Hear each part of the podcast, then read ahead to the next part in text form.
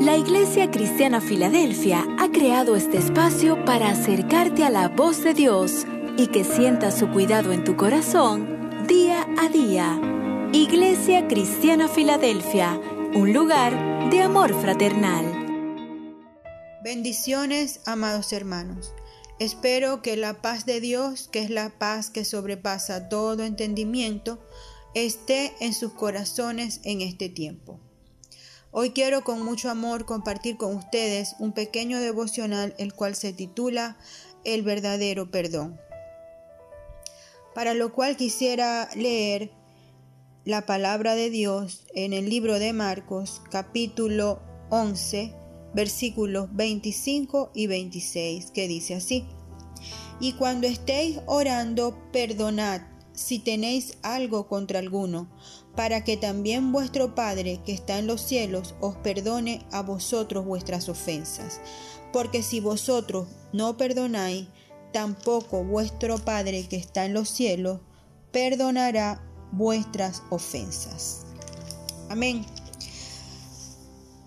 Definitivamente el, beneficio del perdón que nos otorga Dios es un beneficio que no vale la pena perder porque nosotros no tengamos la capacidad de perdonar a alguna ofensa o a alguien que nos haya hecho algún daño. Creo que el perdón es una de las enseñanzas más reiteradas en la palabra de Dios. Desde la perspectiva bíblica, el perdón significa liberar. Es la cancelación voluntaria por amor de una deuda.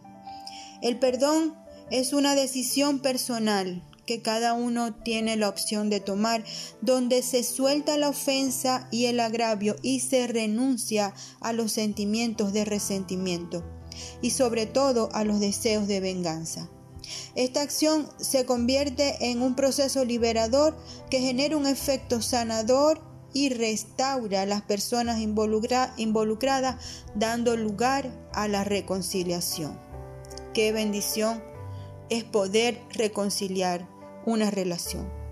Entendemos que la práctica del perdón nos beneficia a nosotros mismos, mientras que la falta de perdón crea un ambiente tóxico y negativo. La falta de perdón nos llena de amargura, de enojo, de ira.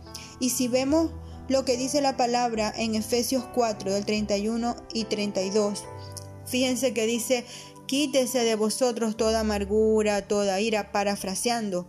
Y dice, antes, sed benigno, o sea, en lugar de tener amargura, ira, enojo, o sea, seamos benignos, seamos misericordiosos y perdonémonos unos a otros, porque es que la falta de perdón predipone al conflicto. Lo peor que nos puede pasar es la victimización, hacernos siempre la víctima porque vamos a estar siempre de mal humor. El perdón es uno de los factores que mantiene sano nuestro corazón. Del dolor, del resentimiento, de la amargura, del enojo. El perdón es la única salida que tenemos ante un conflicto o ante un agravio. Así que optar por el perdón es la decisión más sabia que podemos tomar ante una ofensa. Por el contrario, si no perdonamos, quedamos atados al pasado, a la situación que vivimos y en muchos casos quedamos atados al ofensor. El perdón nos devuelve el control de nuestra vida y eso lo tenemos que tener muy presente. Al responsabilizarnos por nuestras acciones, emociones y circunstancias. Es decir, que nosotros vamos a tener el poder para sanar y para cambiar. Eso está en nuestras manos. La falta de perdón cuando nosotros no decidimos perdonar, nosotros le estamos dando al, ofensor, le estamos dando el control de nuestra vida y de nuestras emociones. Así que por último quiero, mis amados hermanos, eh, hablarles o, o instarles a que nosotros aprendamos a perdonar a la manera que perdonó nuestro Señor Jesús ese perdón que aún sin merecerlo Él nos otorgó, nos amó y hasta murió en esa cruz por amor a nosotros.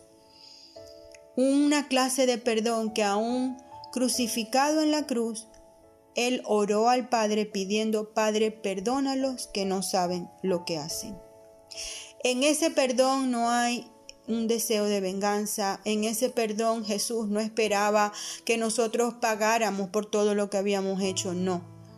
Esa clase de perdón que Jesús nos otorgó en la cruz es un perdón verdadero del que cada uno de nosotros tiene que esperar.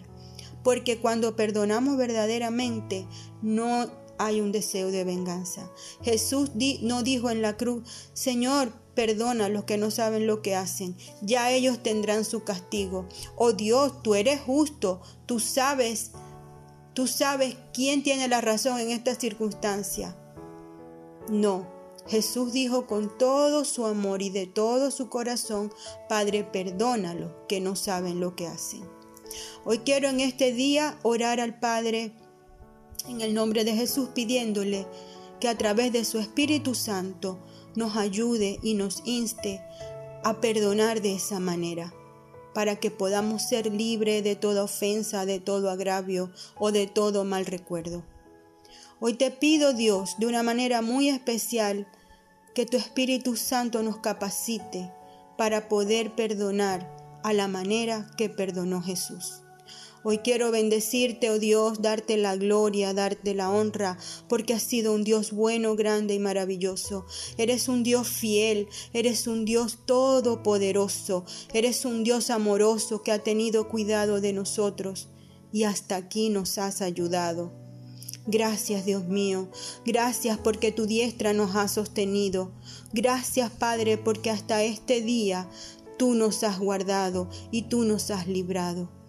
Hoy queremos, Señor, adorarte, decirte cuánto te amamos, cuánto te necesitamos, oh Dios. Tú eres el Dios que merece honra. Ni antes ni después de ti nada. Tú eres lo más grande, lo más maravilloso. Estar en tu presencia, Señor, es nuestro mejor deleite. Hoy queremos, Dios mío, pedirte perdón por nuestras culpas, por nuestras fallas. Algunas veces, Señor, queremos pedirte perdón, Señor, por, nuestra, por nuestras iniquidades, Señor. Si hemos tenido un corazón endurecido, Padre, perdónanos, Señor. En esta hora, Padre, queremos pedirte, Dios mío, que tú proveas para todo aquel que esté en necesidad en esta hora, Señor.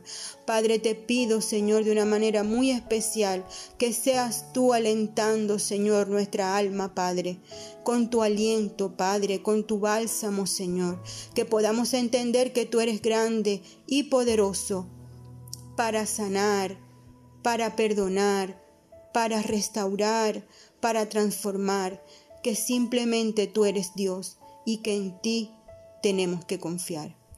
Te bendecimos, Señor. Te damos toda la gloria y toda la honra en el nombre de Jesús. Amén y amén.